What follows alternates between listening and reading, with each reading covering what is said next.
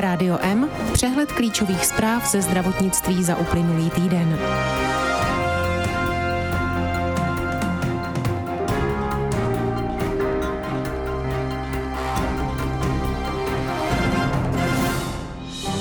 Veřejné zdravotní pojištění skončilo v přebytku 5,8 miliardy korun i přes epidemii covidu.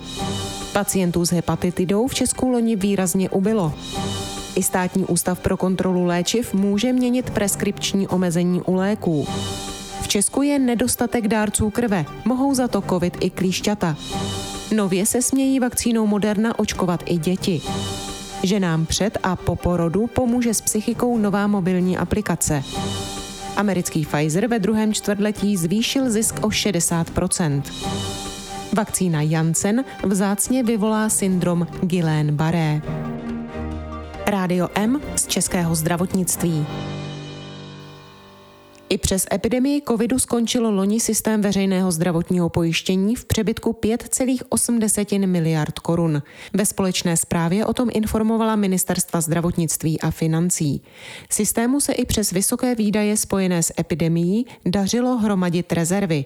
Důvodem bylo, že výnosy pojistného se nakonec oproti roku 2019 nesnížily a zároveň se skokově navýšila platba za státní pojištěnce o 25 miliard korun.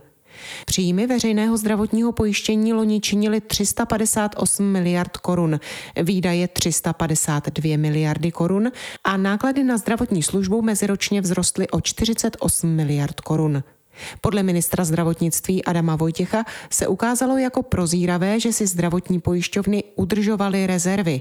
Jak dodal, právě díky těmto prostředkům a zvýšení platby státu nebyla ani při tak extrémním zatížení zdravotního systému ohrožena dostupnost a kvalita zdravotních služeb.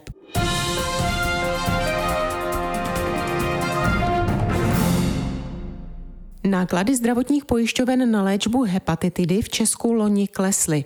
Souvisí to i s úbytkem léčených pacientů kvůli pandemii COVID-19. Podle vyjádření státního zdravotního ústavu v Česku připadá nejvíce nákaz na virovou hepatitidu C. Ročně se jí nakazí kolem tisícovky osob, loni to bylo o čtvrtinu méně případů. U hepatitidy A se počet hlášených nákaz v posledních letech pohyboval v průměru ve stovkách. Loni šlo o 180 nakažených. Hepatitidou B se u nás obvykle nakazí desítky pacientů ročně v případě akutní formy a stovky případů onemocní chronickou formou. Loni ji lékaři diagnostikovali u 140 pacientů.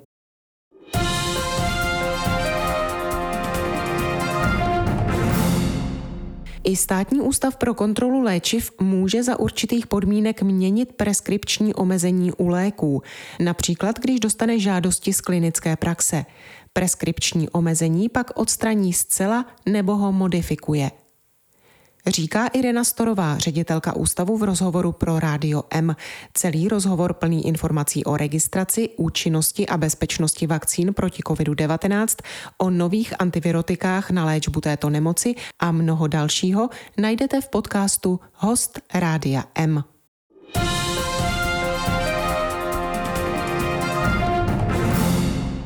Za nevyužitou polní nemocnici v pražských Letňanech ministerstvo zdravotnictví aktuálně uvolnilo ze svého rozpočtu 88 milionů korun.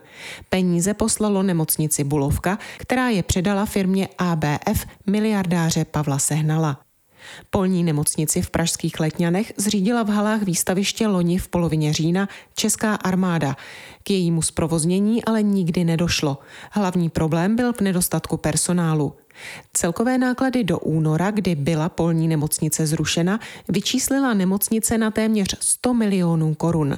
Další peníze stála součinnost armády a zprávy státních hmotných rezerv. Ta do nemocnice nakupovala v rychlosti i lůžka a další vybavení. Vedle nájmu platila nemocnice Sehnalově firmě také za energie a další služby.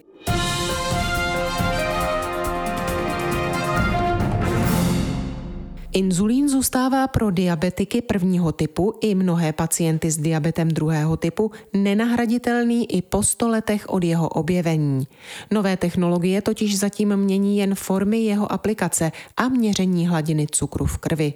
Někteří pacienti například používají pera s automatickou pamětí nebo dokonce schopností pacientovi připomenout, že si má inzulín podat, či naopak. Obrovský pokrok v diabetologii přinášejí tzv. glykemické senzory, které se zavádějí do podkožní tukové tkáně a měří pacientům hladinu cukru prakticky nepřetržitě. V případě výchylky začnou pod kůží vibrovat. Propojit se dají také s inzulinovými pumpami, které pak dokážou dávkování inzulínu přesně řídit. V české populaci žije podle údajů Ústavu zdravotnických informací a statistiky z roku 2019 přes 1 milion lidí s cukrovkou. Jejich počet se od roku 2010 zvýšil asi o pětinu. Většina z nich trpí diabetem druhého typu.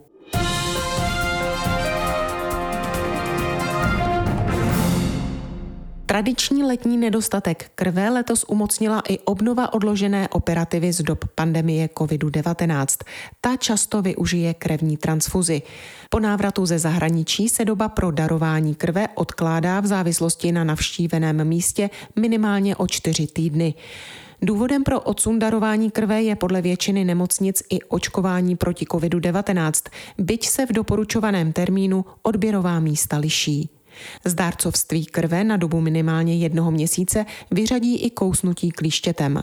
Pokud se u dárce potvrdí nákaza boreliózou či klíšťovou encefalitidou, na odběr krve se smí nejdříve 6 měsíců po prokázaném uzdravení.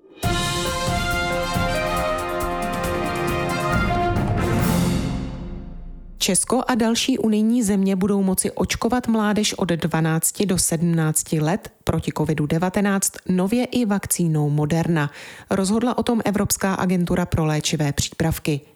Imunitní odpověď je u mládeže ve věku od 12 do 17 let srovnatelná s tou ve věkové skupině 18 až 25 let.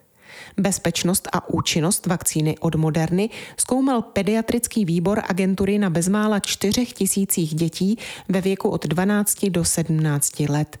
Vakcínu v klinické studii dostalo více než 2000 z nich, přičemž žádné z nich COVID-19 neonemocnělo. Oproti tomu z celkem tisíce dětí, které dostali místo vakcíny placebo, COVID-19 onemocnili čtyři děti.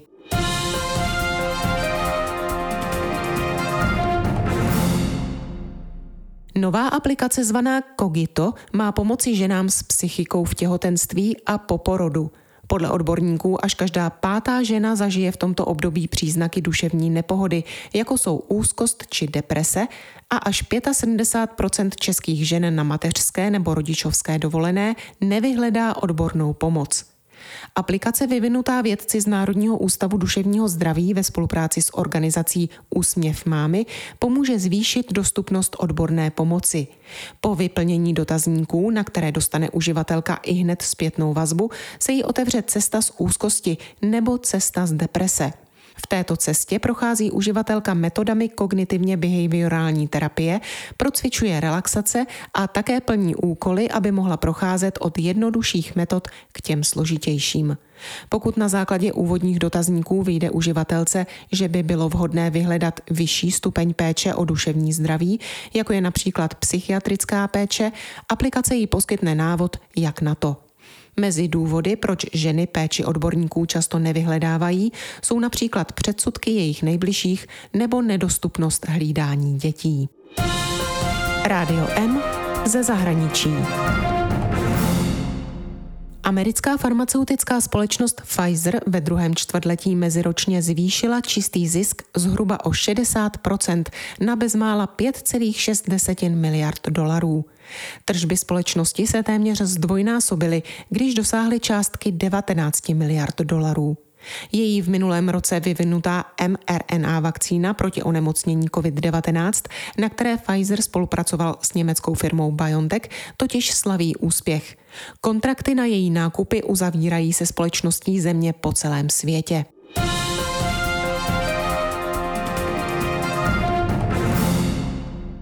K rizikům spojeným s protikovidovou vakcínou Janssen od Johnson Johnson přibyl neurologický syndrom Guillain-Barré. Projevuje se dvojitým viděním, potížemi s polikáním, mluvením a špatnou chůzí. Riziko vzniku syndromu vyhodnotil farmakovigilanční výbor pro posuzování rizik léčivých přípravků, jenž spadá pod Evropskou agenturu pro léčivé přípravky.